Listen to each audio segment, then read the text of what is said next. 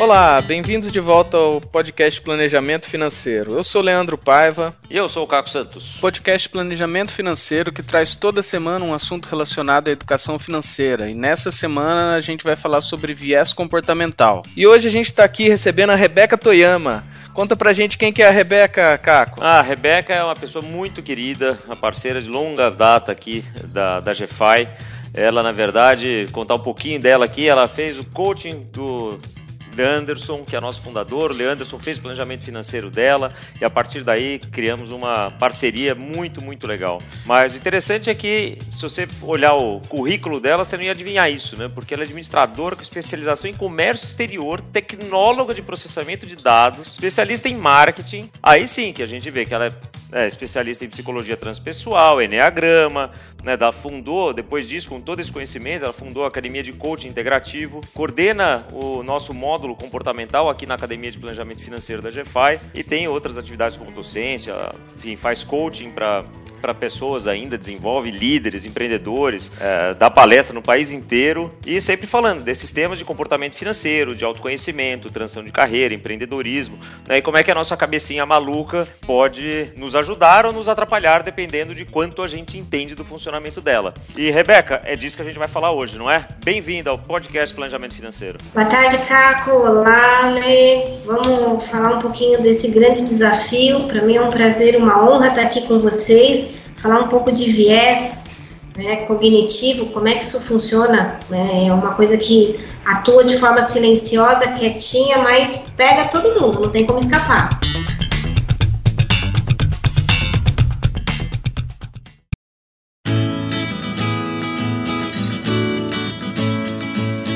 Muito bom. Então, começa explicando o que, que é viés cognitivo, né? Porque o nosso ouvinte aqui, não sei se ele sabe. Vieses cognitivos são as tendências de pensar de certas maneiras que podem levar a desvios sistemáticos de lógica, portanto, decisões irracionais, frequentemente estudadas em psicologia e economia comportamental. Qual que é o desafio aqui? A gente parte do princípio, né, lá atrás, né, a cátedra da economia, que o ser humano tomava decisões de forma racional. Portanto, quem erra é uma pessoa burra. E lá para 78, lá com o primeiro prêmio Nobel, com Herbert Simon, a gente começou a suspeitar que o ser humano não tomava decisões de forma racional. As, as, as emoções, elas impactam mais nessa tomada de decisão. A nossa mente, nosso cérebro tem um funcionamento específico que não é exatamente cartesiano, né? Que são justamente esses vieses cognitivos que a gente vai falar hoje. E aí eu quero começar pelos dois mais conhecidos e depois a gente vai aprofundando em alguns um pouco mais apimentados, né? Eu acho que o que as pessoas mais conhecem e talvez o que a gente mais sofra é o efeito de enquadramento, né? O framing effect. Quem já né, não passou numa vitrine e viu lá um valor, um preço e ficou atraído por ir comprar aquilo e quando vai ver acaba comprando, quando chega em casa, ah, não era muito isso que você tinha pensado, né? Por um cafezinho por dia você pode assinar tal produto, né? Essa não chega a custar nem mil reais, mas é 999. Então é uma forma que a gente coloca apresenta uma informação, enquadra, daí que vem o nome, uma informação e a nossa cabeça ela acaba interpretando que aquilo não é caro, que aquilo não é difícil, que aquilo não vai impactar no saldo do final do mês. E aí até Caco, Leandro, né, com a experiência que vocês têm, é, acho que vocês até podem complementar um pouco como é que isso é na vida do cliente, quando ele acaba gastando mais do que ele poderia por conta de ter caído nessa armadilha do enquadramento. Ah, tem várias, várias coisas, né? Acho que essa é, que você comentou de né, 999, que não é mil, é, é o mais, é, mais fácil, mas tem, tem outras coisas que, assim, que eu acho interessante também, é você falar para a pessoa, é, sei lá, tem um item lá de mil reais, você, dependendo de como você apresenta, ele pode ficar mais interessante ou menos interessante, né? Você falar, puxa, eu te dou um desconto de 30%, ou então eu já vi né, em outras formas, você me corrija se eu estiver errado, se esse é o enquadramento mesmo, eu já vi a pessoa falando, você ganhou 300 reais, para isso basta pagar 700 por esse produto, né? Então, isso é o enquadramento, pelo que eu sei, né? Exatamente. Esse, esse efeito de enquadramento, ele é muito também pela maneira como o problema é formulado, né? Como a questão é passada para a pessoa. Então, isso também é, é interessante que quando o planejador financeiro questiona o cliente de uma forma diferente do que ele havia pensado, ele pode ter uma resposta diferente, né? Por exemplo, uma compra que ele fez porque ele caiu, digamos, né, nessa, nessa, nesse efeito de enquadramento, ele pode ser desenquadrado simplesmente pelo fato de você questionar ele de uma forma diferente ou pensando por uma maneira diferente, não é isso? Isso, e, e até você colocou uma, uma coisa que talvez a gente precisasse usar mais, que é o viés de forma positiva. Então tá, se a gente pode gastar um cafezinho por dia, né, e não dói, e se a gente guardasse um cafezinho por dia? No final do ano, quanto que daria esse montante? Então, acho que do que você falou, Leandro, é, bem válido assim. Como é que a gente é, aprende a usar essas ferramentas que às vezes o marketing, o comércio usa né, para desembolsar dinheiro, mas muito pelo contrário, para a gente poupar dinheiro.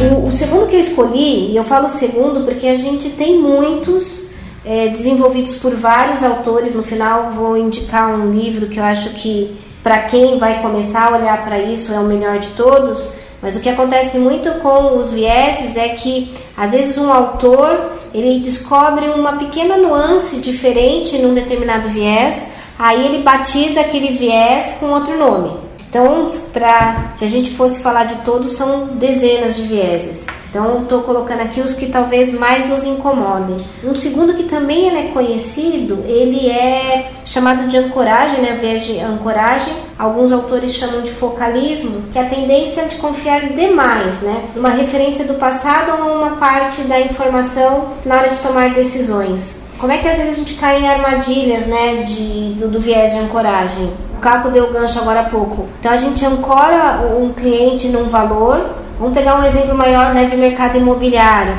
A gente começa a mostrar né, casas ou falar de valores altos para, num determinado momento, naquele né, levar o cliente a pagar de forma quase que ingênua um valor que talvez aquele imóvel nem valha, mas porque ele viu lá atrás né, um imóvel né, um milhão e meio, um milhão e trezentos. E esses até poderiam valer ou não, enfim. E de repente ele encontra né, um imóvel, nossa, de 900 mil, 800 mil, só que como ele estava ancorado em um milhão e meio, dois, né, no, na, nos exemplos anteriores, quando ele olha aquele número de 800 mil, ele fala, nossa, tá barato, por mais que a casa valha 400, 500, porque quando se usa né, de forma nefasta ou de forma não saudável, esse viés, a gente ancora a pessoa num valor específico, num valor maior, para quando a gente oferecer o valor que realmente a gente quer, executar aquela negociação, a pessoa acha que é normal, né? Isso pode ser eu oferecer algo de 50 reais que na verdade eu estou querendo vender por 30, por 25, ou até né, a gente vê o mercado imobiliário usar muito isso, equipa, né, o mercado de equipamentos eletrônicos também usar muito isso. Então não sei como é que vocês têm observado é esse viés na fala do cliente. Eu estava andando na Oscar Freire, entrei numa, numa loja de bolsa com a minha esposa. Tinha uma bolsa em exposição por mais de 50 mil reais. Eu olhei aquilo e falei, mas gente, que absurdo, quem é que compra isso? E na verdade ninguém compra, né? É, é isso mesmo, é só pra ter algo extremamente caro para quando ele for vender uma bolsa de 10 mil, que já é absurdamente caro, você falar, não, mas tem outras de 50, então essa não tá tão cara assim. Isso, isso, isso é a ancoragem e os experimentos, antes do Cato complementar, é, como é que a gente percebe? O, se você está numa sala aleatória, né, e a, a, a, experiência foi até feita acho que com a idade do Gandhi, as pessoas colocando números gigantes, tipo o número do, da identidade, número do, do SIC, do CPF e tal. Ah, com qual, qual idade Gandhi morreu? Ah, sei lá, o pessoal começa a 95, 80 anos. Aí pode ser esse mesmo grupo ou até um outro grupo. Aí você começa a ter conversas relacionadas a um número menor. Sei lá, preço de um sorvete, preço, uma, uma coisas que tenham valor pequeno. Você solta a mesma pergunta, aí Gandhi passou de 90 anos para 60, para 70, para 50. Então, o, o foco que a gente está dando aqui é, claro, para a educação financeira, mas é a forma que o nosso cérebro funciona para qualquer coisa, né? pensando na educação financeira, isso é interessante para a gente pensar até quando a gente estiver fazendo compra, né? porque sabendo da existência disso e que isso é muito usado pelo marketing para vender coisas para gente, para a gente ficar atento e tentar não cair. Digo tentar porque muitas vezes isso vai ser passar despercebido pela gente, mas quanto mais você sabe da existência, mais você tenta perceber isso, né? É o que a gente fala da consciência, né? Quando a gente tem consciência da coisa, fica muito mais fácil tomar uma decisão mais racional, né? Ativar o cérebro racional. A ancoragem, para mim, é um dos viés mais interessantes, assim. Eu me lembro muito bem, a primeira vez que fui exposto, vamos dizer assim, né? Essa coisa de psicologia comportamental, economia comportamental, foi quando uma, eu estava numa palestra, né? Da, da, da Planejar, era outro nome ainda, mas tinha uma, um gringo, até que ele falou de uma pesquisa, que depois eu fui olhar e tal, e ele falou que eles fizeram uma para demonstrar ancoragem. No início de uma palestra, os pesquisadores perguntavam duas coisas para as pessoas. Falou qual é o número da sua casa na rua, uhum. né? E em seguida perguntavam quantos países estão inscritos na FIFA, né? e daí eles demonstraram, daí recolheram isso, a informação, todo mundo que estava entrando na palestra, eles recolheram isso aí e depois mostraram num gráfico lá para demonstrar ancoragem a correlação que tinha entre gente que morava no número baixo na rua, morava no número 50, 60, etc, uhum. chutava o número que assim, pouca gente sabe o número exato, né? E as pessoas chutavam números mais baixos. Quem morava no número 4.700 chutava um número muito mais alto, né? Então tem uma correlação muito grande com coisa que absolutamente não tem nada a ver. Simplesmente porque você pensou no número grande ou pensou no número é, mais baixo, que é um número que você conhece, na hora de você estimar uma outra coisa, um outro número, você vai levar em conta aquela referência que não tem absolutamente nada a ver com o que você pensou, né? E para quem e para você ouvinte que está curioso agora de saber quantas, quantos países existem, então, estão listados na FIFA FIFA são 211. Uma outra coisa que eu acho muito interessante da ancoragem e que daí sim tem um efeito direto em clientes aqui de planejamento, quando a gente fala de investimentos, é a ancoragem preço de ativos, né? Então, uhum. se eu comprei um imóvel por é, 500 mil e, puxa, eu tô precisando vender ele, mas é, o mercado agora caiu e eu sou enquanto comprador por 400 mil, é muito mais difícil de eu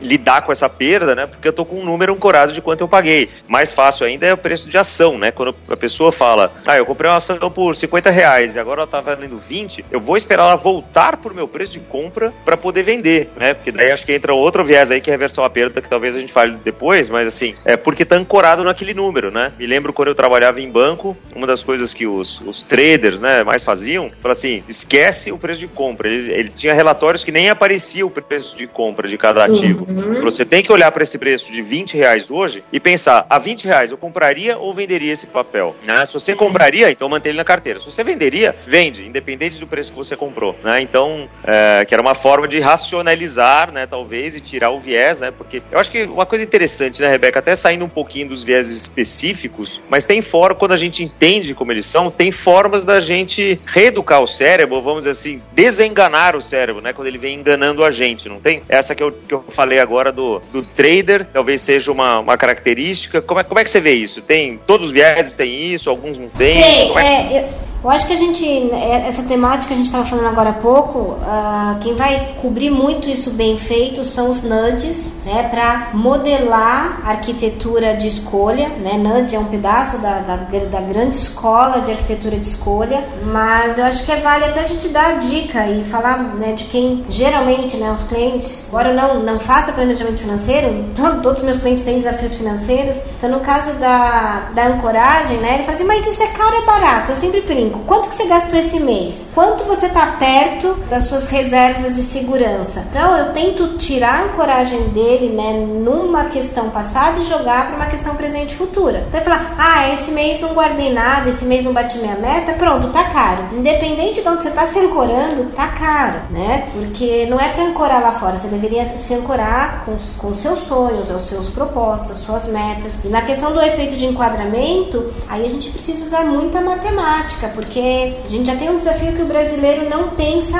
ano, ele pensa mês. Então ele não olha as despesas pelo, né, jogando ela nos 12 meses, ele joga aquelas despesas para os 30 dias, portanto, ele às vezes não tem essa percepção. E quando vai, né, menos de um cafezinho por dia, aí a gente vai multiplicando, mas e se multiplicar por 30, e se multiplicar por 300 e pouco, né, a quantidade de dias do ano? Aí a pessoa se dá um susto para quê? A gente conseguir desenquadrar ela daquele valor pequeno, tão inofensivo às vezes, meses, como jogando para um, um, valor né, no, ao longo do, do ano. Então acho que a gente pode sim, a cada viés que a gente falar, mostrar um pouco como é que a gente pode desvincular né, ou blindar o nosso cérebro dele.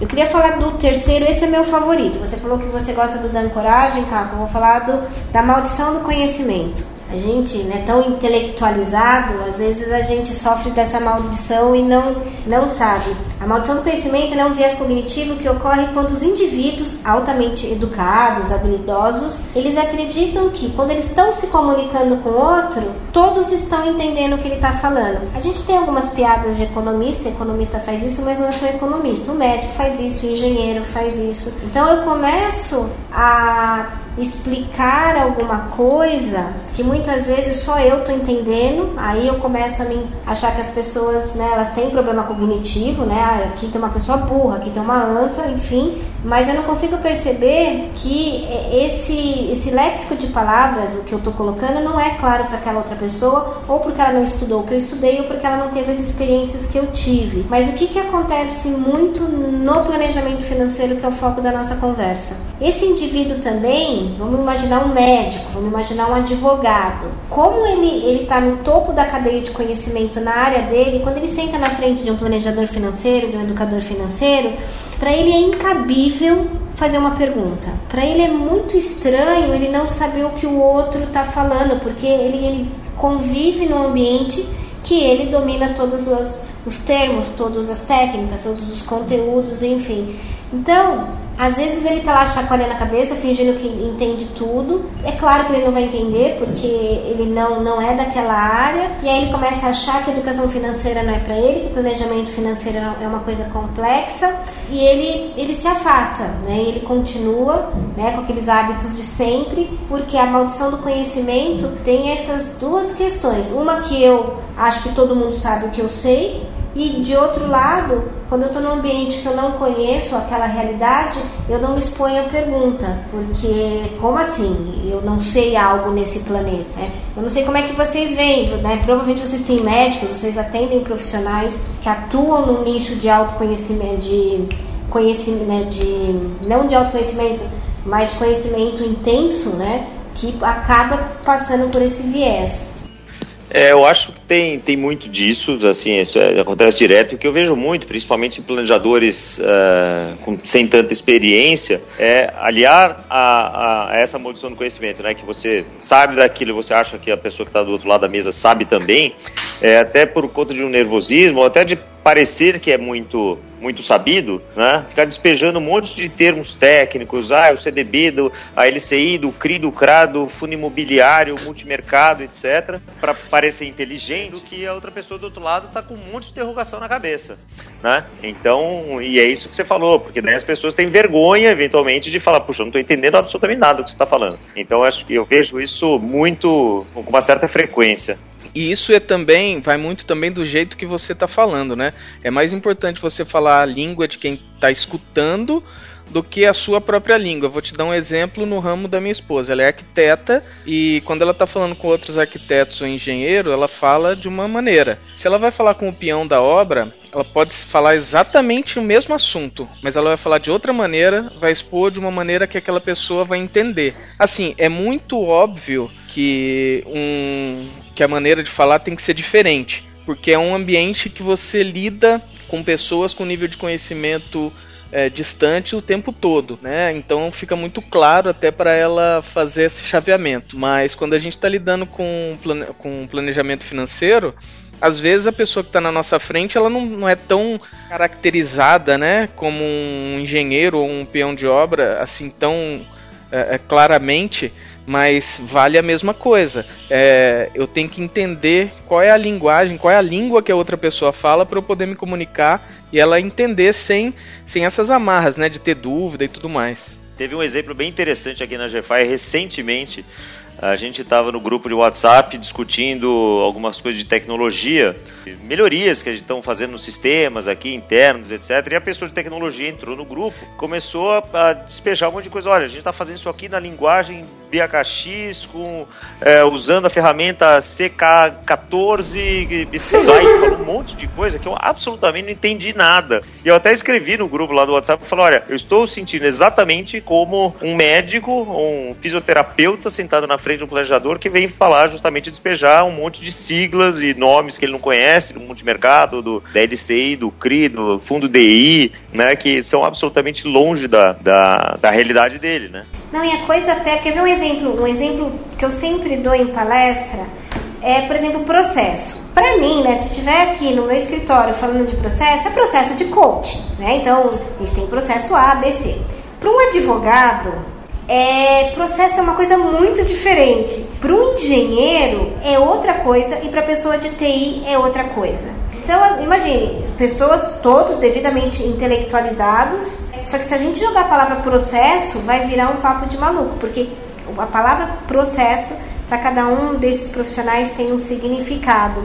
O que eu vejo muito, né, aí dentre a, né, o brinco, né, a tribo de planejadores, é uma confusão enorme com a palavra aposentadoria. Outro dia a gente estava numa roda de conversa tinha né, alguns planejadores, e aí eu comecei a ver que começou a ter, assim, dar, dar uma certa farpinha numa determinada discussão. Aí eu logo percebi, eu parei e falei, deixa eu só fazer uma pergunta, o que é aposentadoria pra você? Tá, tá, tá, tá, tá, tá. E virei pra ele, o que é aposentadoria pra você? Tá, tá, tá, tá, tá, tá, tá. Eu falei, tá vendo? Vocês estão falando a mesma coisa, vocês só estão se desentendendo porque o conceito aposentadoria que vocês estão usando tem significado diferente. E aí sim, aí fez todo sentido, que pra uma aposentadoria era uma coisa e pro outro aposentadoria era outra. Aí a gente conseguiu se entender. Então, é, é, você viu, é, uma, é uma, uma, maldição super estudada que ela convive com a gente o tempo todo e às vezes a gente não percebe que ela tá lá, né, nos sequestrando.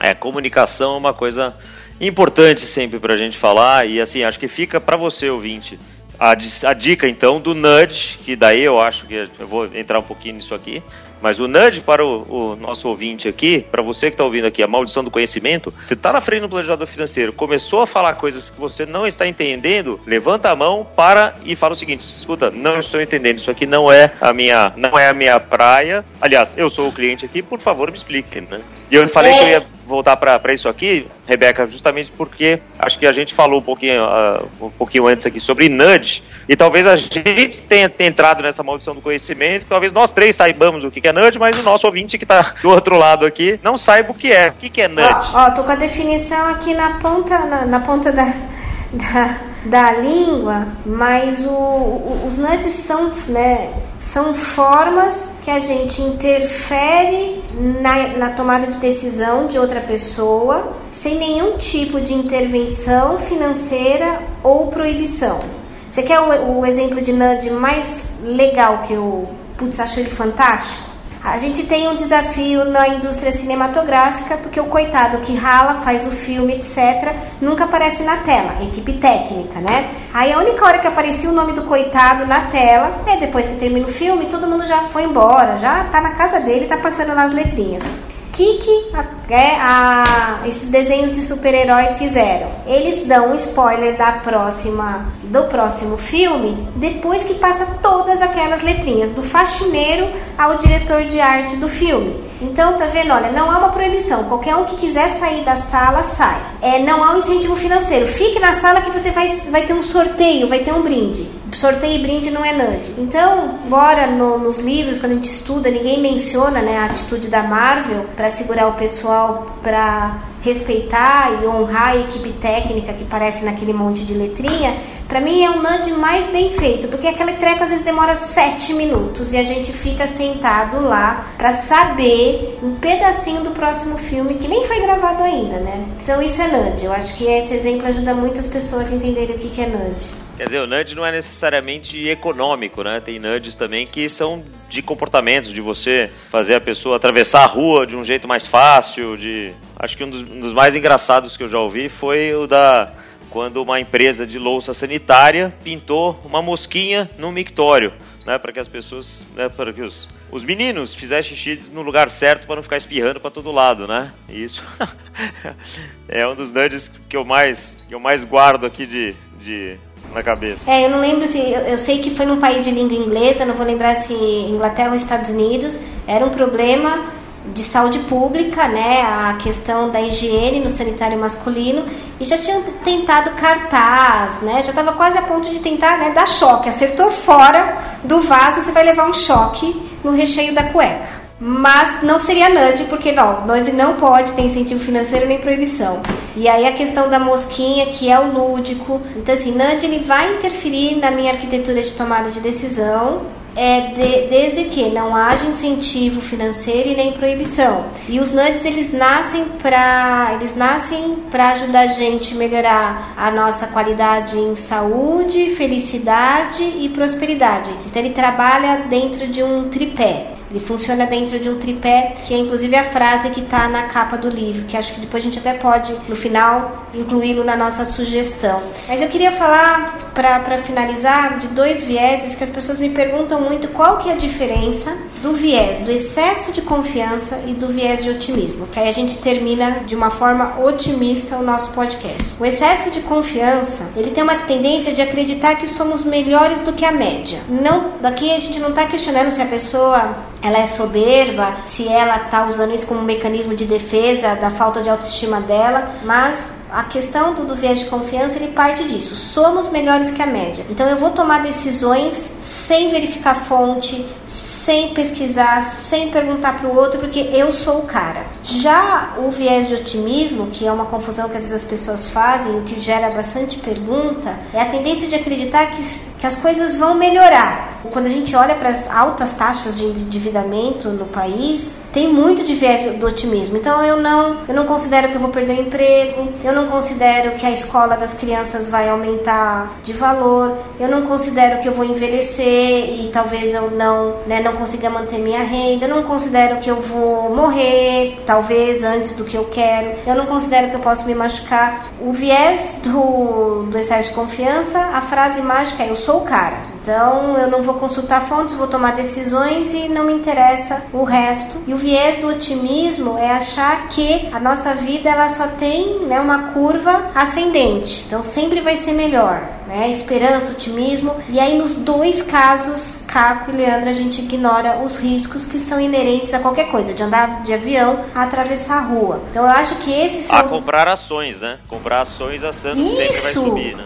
Eu acho que para vocês isso deve impactar bastante, porque é uma característica bem presente na sociedade brasileira. O brasileiro ele é um povo, é um povo otimista. Né? Naquela entrevista que eu dei para Bandeirantes essa semana, a primeira coisa que eu coloquei foi, gente, o brasileiro é um povo muito querido, né? Assim, animado, ele é, ele sempre está de alto astral, mas o ônus disso é que a gente, nosso ponto cego acaba sendo os riscos, né? Alguma coisa que pode acontecer, né, como uma perda de emprego, uma perda de uma pessoa próxima, de um provedor. Então acho que desse aqui talvez o que vocês mais tenham exemplos por acontecer, acho que com muita frequência na, na rotina de vocês. É, é, além do, da questão de investimento que eu é, mencionei agora, né, comprar uma ação sempre achando que o mercado vai subir, ou manter a ação porque vai subir, né, o que eu vejo muito em viés de otimismo aqui é quando a gente pega cliente e está falando de projeto e tem reforma da casa, reforma do apartamento. Quanto vai custar? Ah, vai custar 50 mil. E gasta 200. E gasta 200. Por quê? Por causa do viés do otimismo, né? E porque esquece que normalmente, né? Você, puxa, vamos trocar o piso do, da cozinha. Aí trocou o piso e daí o encanamento não tava legal. É, já que tá ruim, então vamos arrumar também o um encanamento. Já que vai arrumar o encanamento, vamos então trocar a louça da, da, da, pia. Já que vai trocar a louça da pia, puxa, não dá para ficar com a geladeira horrorosa. Né? E quando ele achava que ia gastar 50, acaba gastando 200, né? Daí, Robeca, eu acho que assim, o que a gente pode trazer e o que eu costumo trazer nesses casos com, com, com o cliente, e que eu convido o ouvinte aqui, né, você a fazer a mesma coisa se você estiver fazendo uma reforma, realmente vai lista tudo o que você quer fazer, pega o preço em tudo que você quer fazer e já lista as coisas que você acha que podem acontecer, né? Então, assim, é, é, pega uma pessoa que, que conhece mais do assunto, se é um engenheiro, um arquiteto, alguma coisa assim, e realmente fala, olha, se eu fizer isso aqui, o que, que pode acontecer de surpresinha aqui? O que, que pode acontecer de coisa coisas que eu precise fazer ou que eu poderia aproveitar para fazer. E lista essas coisas também, né? Até para você saber qual é o pior cenário aqui, né? Porque todos esses viés, tudo que a gente está falando aqui, que a Rebeca comentou, são coisas que, uma vez que você tem a consciência dele, tem como você se preparar ou colocar uma racionalidade, porque todos esses são comportamentos, entre aspas, aqui, irracionais, né, Rebeca? Não, exatamente. E tá tudo certo, somos todos assim. Para você que está ouvindo a gente, isso não é um demérito, né? O nosso cérebro ele tem um modo muito específico de funcionar. E até para fechar aqui viés de confiança e viés de otimismo, a gente sabe que oh, é, é, são esses, é esse tipo de viés que, por exemplo, a gente dá lá um ok, seja no, no, no nas explicações de um investimento, seja num contrato, a gente vai lá e assina, porque ah, um contrato é igual a todos os outros. Quem já assinou um assina todos. E aí lá na frente, quando precisa usar os termos daquele contrato, às vezes a pessoa leva um susto, né? Porque ela não leu, ela foi na confiança. A gente até poderia fazer um efeito, né? Falar do, do efeito manada, ah, mas todo mundo assina, né? Isso daqui, todo mundo contrata esse serviço desse jeito, né? Todo mundo, não sei, eu não conheço 6 bilhões de pessoas no planeta Terra. Eu não deu tempo, né? Ainda não tive tempo de conhecer todos. Mas pelo otimismo e pela confiança, a pessoa te contrata, assina o contrato e depois o custo é muito alto, porque ela leva um susto, muitas vezes fala, ai, mas eu não sabia, ou, ou questões de liquidez, ou questão de cancelamento de algum serviço, né? mas estava lá no contrato. E às vezes quem faz o contrato conhece muito bem esses funcionamentos de vieses e sabe que o cliente não vai ler o, o prospecto, não vai ler o, o, contrato, e aí tem cláusulas lá que muitas vezes pode prejudicar né, você que está ouvindo a gente. Quem nunca baixou um aplicativo e deu o ok nos termos e condições sem ter lido uma palavra dele? Atire a primeira pedra. Atire a primeira pedra. Falando de excesso de confiança, também existe o contrário, né? Que é chamado de a síndrome do impostor. Mesmo quando você domina um assunto, você fica com medo de falar aquele assunto por achar que as outras pessoas vão estar tá te julgando ou sabem melhor do que você. Às vezes você domina, sabe, mas tem medo de falar, né? É, aí tem um viés bem adequado para sustentar né, essa síndrome. Que aí a gente pode fazer um, né, um outro conteúdo só de síndromes. Vamos falar de várias síndromes. Mas que é o viés da empatia é quando a emoção do outro tem um peso muito maior na minha tomada de decisão. Você vai tomar aquela decisão, você sabe que é péssimo para você, é péssimo para o departamento, é péssimo para suas finanças, mas você toma para não querer magoar o outro, para não ser criticado pelo outro. Então esse daqui eu nem esse me aborrece tanto, né, que eu nem coloquei aqui, porque eu falo, caramba, mas é uma decisão que ninguém ganha, só porque você tava com medo, né, de receber uma crítica, você não tomou a decisão. Então isso eu deixei de fora porque eu, eu, eu e esse viés a gente, a gente tá com. Né, a gente tá em crise. Estão brigando. É, ele me aborrece bastante esse viés, quando alguém me apresenta esse viés. Rebeca, o papo tá bom demais, mas a gente tá chegando no nosso tempo aqui e senão o podcast fica muito longo, eu já queria te propor uma coisa. Vamos fazer um segundo episódio desse aqui e continuar com esses vieses. O que, que você acha? Não, excelente, porque eu separei 15 dos que têm mais relevância para a educação financeira. A gente conseguiu matar metade da lista. Eu acho que vale a pena sim a gente concluir, concluir os outros no próximo episódio.